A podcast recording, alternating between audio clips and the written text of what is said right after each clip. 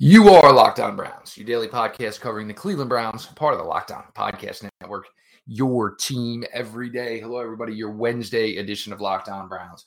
Uh, a little less than 48 hours away from training camp practices to actually begin on Friday. We're going to sit down here today um, from Pro Football Network. As you guys know, Corey Kinnan. Corey also writing uh, daily over. Um, you're covering the draft with the first pick. Uh, make sure you're following them at Real Corey K I N N A N, real Corey Kinnan. Again, me at Jeff underscore LJ underscore Lloyd. And as always, follow the show at Locked On Browns. Uh, sorry for the delay today, guys. Uh, technical issues. And um, it's not on my end. And the host site does not want to uh, take any responsibility for it. But um, obviously, with we'll get to you know, your Browns news. Um, most of my Browns fans, obviously, you know, the translation, I mean, transition Browns fans, Ohio State fans. Um, but look, everybody here, um, Big Ten, Pac-12, um, for all intents and purposes, now officially you know done and buried their 2020 college fall uh, college football seasons. Uh, Corey lives in Columbus, so Corey, some talk here. Like, what's what's the general feeling in the area? I mean, it was kind of, I mean, it was kind of really really difficult to believe it was going to go on, but it's always something really really different when that glass last glimmer of hope is just basically done. Yeah, I think I think everybody was just kind of expecting it. Uh, it was more confusion than anything when uh, it was Monday and the news was the Big Ten had canceled, and then there was a tweet sent out that night like, "Don't expect any decisions from the Big Ten tonight." And then Tuesday, it was like, "Oh, the Big Ten is canceled." Um, so it was more confusion than anything, but I think it was fairly expected once the news started to hit. Um, it's more just frustration that uh, the NCAA has had since February or March when all of this stuff was happening to, to figure something out, and and they haven't. Um, and I guess it's not much of the NCAA as much as it is at the conference. I should I should clarify that. But the conference has had since February or March till now to figure something out, and they haven't. Um, which makes me think it might not be 100% a COVID thing, but more of the kind of the players movement as well. The, the we want to play and um, the other kind of unionization um, movements that have been going on uh, in the big tw- the Big Ten and the Pac-12, of course, um, and then those are the two conferences to to kind of push the the pause button on on play. Um, so something makes me think there's a little something fishy going on there with the conferences and not wanting to to cave to the players' demands and hoping it kind of blows over if they push their their season back. Um, but it's just an overall sense of frustration that you've had this long to figure something out, and here we are, and you haven't. Yeah. Now, um, you know, for your listeners, uh, you guys have had, had a bunch of questions relating to you know where would this was going to go and how this is going to work. Um, you've already seen now there you know there's some talk here, obviously, you know that maybe the 2021 NFL draft, which should be held in Cleveland, could possibly be moved back to June. There's talk of you know a spring season which I have no idea how this works because I, I don't know how you can finish a football season in maybe late May, June. And, you know, some people have commented on this that if you're going to do it, maybe you start it in January. Uh, I, I just don't understand how you're essentially going to play two football seasons within two within within one calendar year, Corey. It's unlike any other sport. I mean, the physical demand and the amount of time to have to recoup the amount of time to get your body in shape to get back in. And especially at the collegiate level where we're talking about players you know where bodies are such unfinished products for a lot of these guys i, I just don't know how this is truly going to work. Yeah it, it's not. Uh, i mean urban meyer's come out and said it. Everybody's really coming out in in opposition to a spring season. It just doesn't make any sense um, again with the physical demands of the, of the players. Um, NFL draft wise, even pushing back to to June doesn't really make sense because then you're asking players to play a full season, get drafted, and then report to mini camps like right away. Um, so uh, just it, it, makes no sense for the players from a scientific standpoint. It makes no sense. Um, I mean, I'm not a physical therapist, but I can tell you that getting in a car accident every week consistently for two full seasons without a break is not a good idea. Um, so it, it's just a mess. It's a mess. It's the best way to describe it. It, it's it, mess certainly absolutely 110 uh, percent 10 percent describes it, but uh, knowing what we know now, obviously with the Big Ten and the Pac-12, are you feeling the SEC, ACC? Are these guys just Big Twelve? Are these guys just kidding themselves at this point? Is this lip service for the sake of lip service? I don't think so. I have maybe it's just me being optimistic that I can watch some college football this fall, but it seems like they're genuinely determined to play. Um, I think it was the Big 12 that came out and said like, "Oh no, we're we're playing no matter what." Um, which I don't know if it's stupid or if they actually like were proactive and planning a way to make this happen um, to where the the Pac-12 and the Big Ten didn't. Uh, but I think they're being genuine in their in their statements that they're the the ground that they're standing on that they're saying they're going to play. Yeah, I, I, I think I, I just think because of maybe you know you know where the Big Ten and their standing obviously is, and when you were you know considering the fact that one of the top five programs in the country does reside within the Big Ten, I, I just don't know at this point. I, I have a hard time believing at this point this is really going to be something that happens on any level.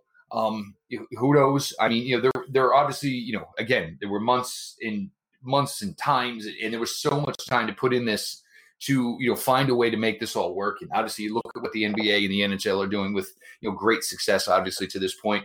Um, Major League Baseball, you know, for the most part, except for you know a couple of stupid teams and a couple of stupid pitchers locally, um, you know, just not you know adhering to you know laws and rules and regulations that have been put into the place to this point. Um, but we'll see. I mean, I just I, I, just don't know how you actually have a college football season without having you know the majority of it involved. I mean, I can understand with your smaller conferences, the AAC, the MAC. Obviously, they just don't have the financial resources to pour into this. Uh, you know, to run it safely, and obviously, without people coming into the building, they cannot take the financial hit of putting all this money out without really the, the real opportunity to make any money. So uh, it's it's tough. Obviously, for all you Ohio State fans, I, I truly understand. Um, it's it, it's it's brutal, and Corey, like you said, simply enough, it's a mess to this point, and you know it's going to be you know look it, like the last you know five months haven't been different enough as it is. You know we're probably looking at what's going to be the most different autumn in most of our lifetimes. We're going to move on here. We're going to start talking some Brown training camp preview here. We'll do some on the offensive side of the ball. We'll do some on the uh, on the defensive side of the ball uh, Corey Kinnan joining me here, Jeff Lloyd, on your Wednesday Locked on Browns. Chain stores have different price price tiers for professional mechanics and do-it-yourselfers. Um, RockAuto.com's prices are the same for everybody, and they are reliably low. RockAuto.com always offers the lowest prices possible, rather than changing price based on what the market will bear. Very similar to what the airlines do. RockAuto.com is for everybody and does not require membership or account login. They have everything from engine control modules and brake parts to tail lamps, motor oil, and even new carpet. Whether it's for your classic or your daily driver, get everything you need in a few easy clicks. Uh, delivered directly to your door. Go to rockauto.com right now and see all the parts available for your car or truck. Right, locked on in their How Did You Hear About Us box so they know that we sent you amazing selection, reliably low prices. RockAuto.com.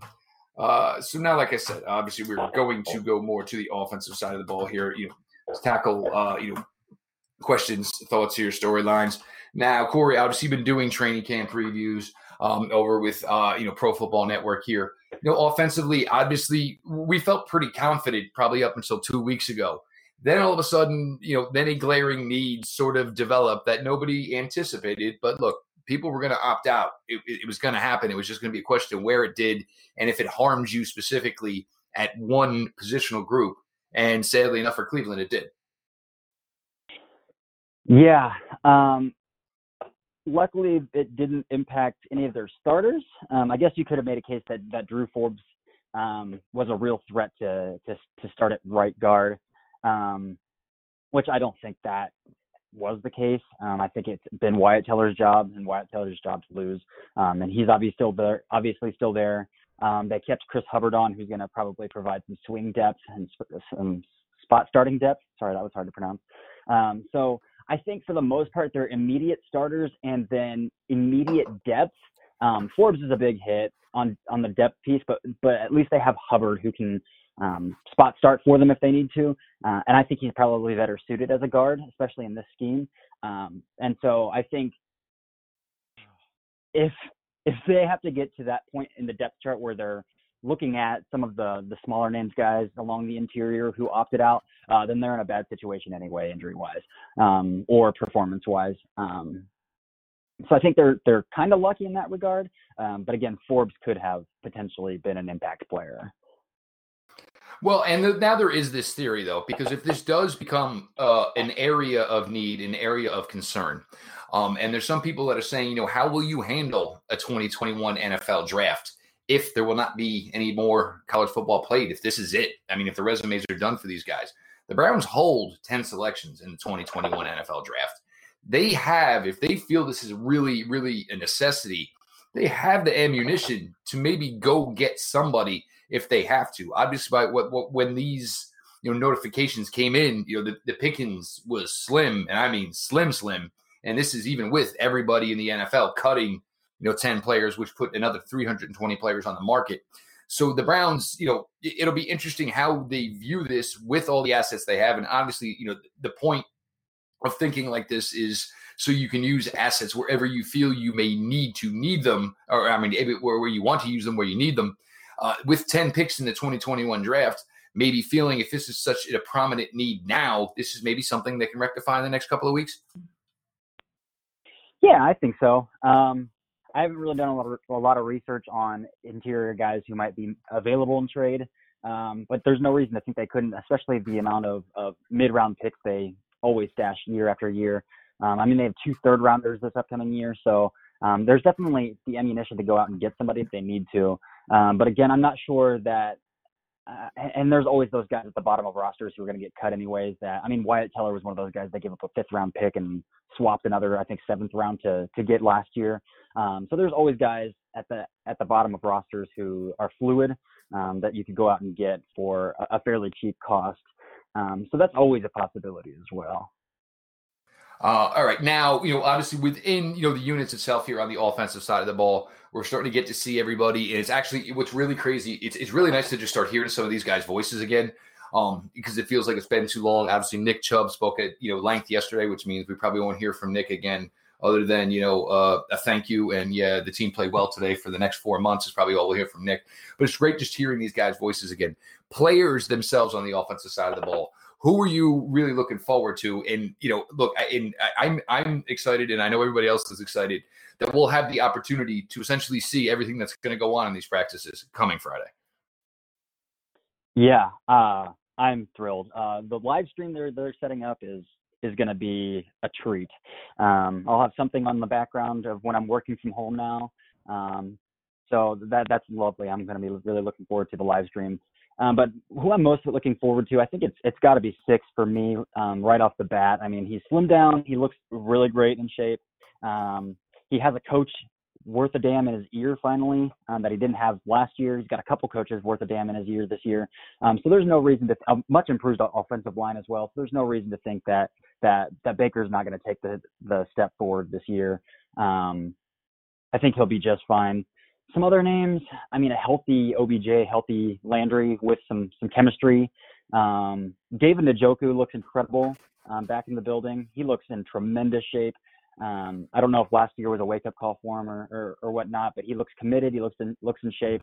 Uh, I think he's going to get plenty of opportunities to to prove himself. I watched a lot of um, Smith Jr. tape for the Vikings, who was the Vikings' second tight end in their offense last year, um, and just the amount of of manufactured looks they get for for that tight end two position, um, whether that's um, using their their first tight end as as kind of the clearance um, option to to pull the middle linebacker out of the middle field and then have a delayed route for, for the tight end two coming to the middle of the field.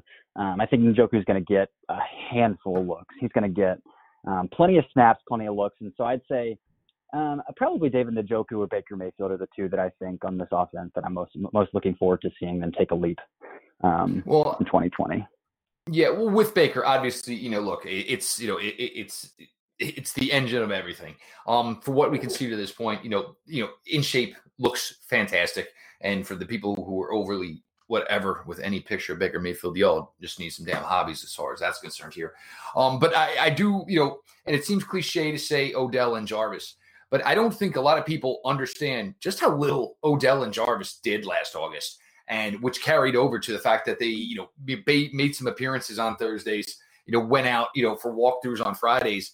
you know, granted now, I mean, these guys have been, you know, the three of them have now been teammates. We're talking, you know, over 16 months now, but it's not nearly what you would think. I mean, you would think about in this in, in in this amount of time, the amount of reps these guys would have had would be well into the thousands, five thousands, ten thousands at this point. But it's just not. So, you know, what you can get from Jarvis, what can you, you can get from Odell it's it's a win. Obviously, I still think they're probably going to be somewhat, you know, maybe you know on pitch count, so to speak, because certainly you know you're going to want to take things slow here coming out of the box, just because you know the guys have not had their normal progression here through an off season, and you don't want anybody to get out there and look. At the end of the day, you guys just get excited. You want these, and nobody, you don't want anybody getting out there getting too geeked up just to be on a football field again and guess what? A hammy pops, or you know, it's an oblique, or now all of a sudden it's something where you know, basically you're going to put this guy's going to come back maybe sometime in September, and it's going to be square one all over again. So it's going to be really interesting how this is handled through the process. But yes, Friday is coming, folks. Uh, everybody excited. Uh, I believe uh, hit the field for 2:30, uh, and obviously that'll be on you know all of Brown's accounts, YouTube, Facebook, Twitter, all that stuff. Make sure you check that out. We're going to kick it over to the defensive side of the ball here.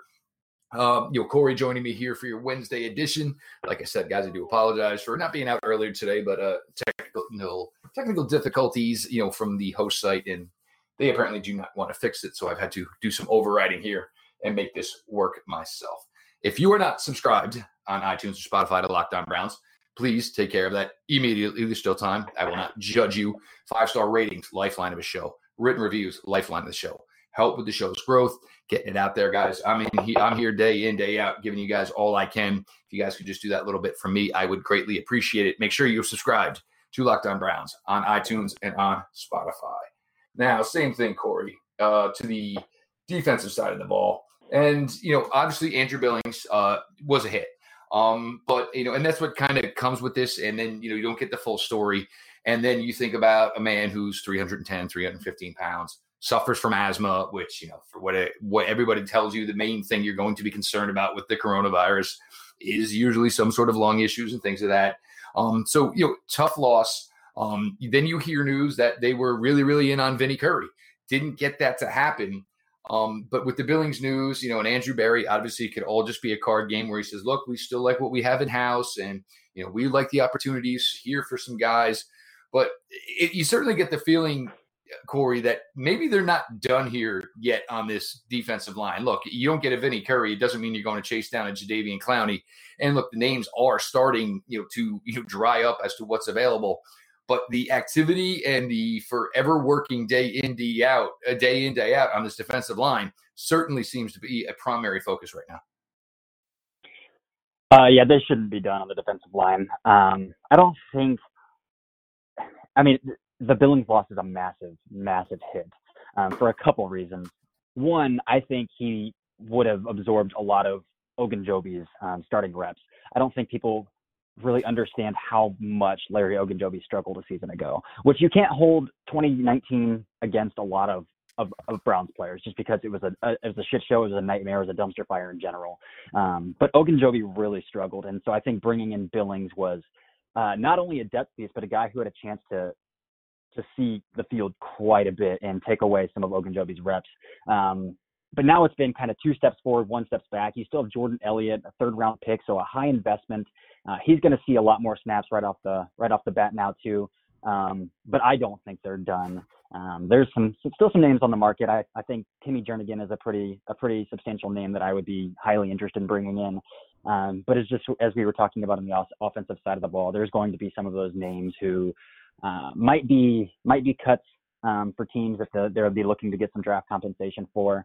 Um, so I would I would suspect defensive tackle to be their their biggest need right now now and their biggest area of concern to address on the roster.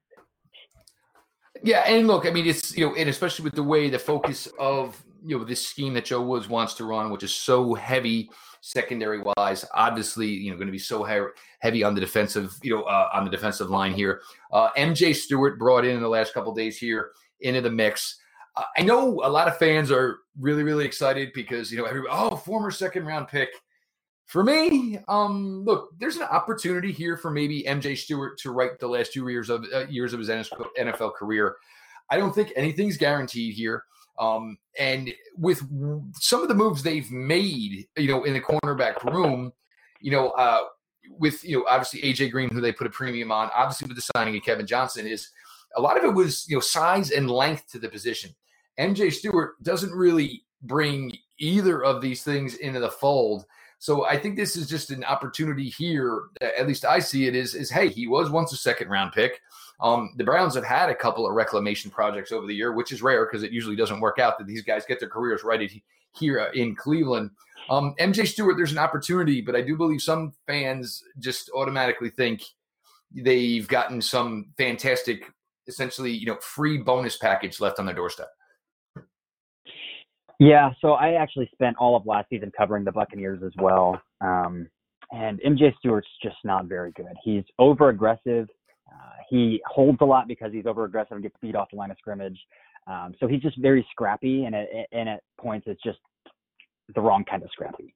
Uh, I would say the advantage that MJ Stewart has coming to Cleveland is that he's a pure nickel. He's a bona fide nickel, um, which is something the Browns don't really have. So Kevin Johnson played um, some nickel for the Bills last year, um, and he's probably penciled in as the starting nickel for the for the Browns, probably with Grant Delpit playing some nickel as well. If I had to to, to guess right off the bat. Um, but MJ Stewart is a bona fide nickel, and so I would say that maybe gives him a little bit of advantage. But I, I think hit the, the the road for him to make the roster is is not only long but it's steep as well. Yeah, I mean it's it's a deep group, it's a talented group. I mean, and plus you have players like Tavierre Thomas who excels on the special team side of the ball. Um, you know, Terrence Mitchell. I mentioned, look, I like Terrence Mitchell. I think every time they need him, they go to him. He kind of gets the job done. But he could be one of these guys where somebody else may have an issue in a cornerback room and it could be some sort of move done there. Um, obviously, they're not going to want to hold the young guys back, and sometimes you don't want to disrespect a veteran like Terrence Mitchell and say, "Well, you know, we really like you, and you know, we might need you as a fifth cornerback." If that's the case, then sometimes you're doing a disservice to a veteran. And the other thing is, you're also doing a disservice to future free agents who might be looking for you as a possible destination.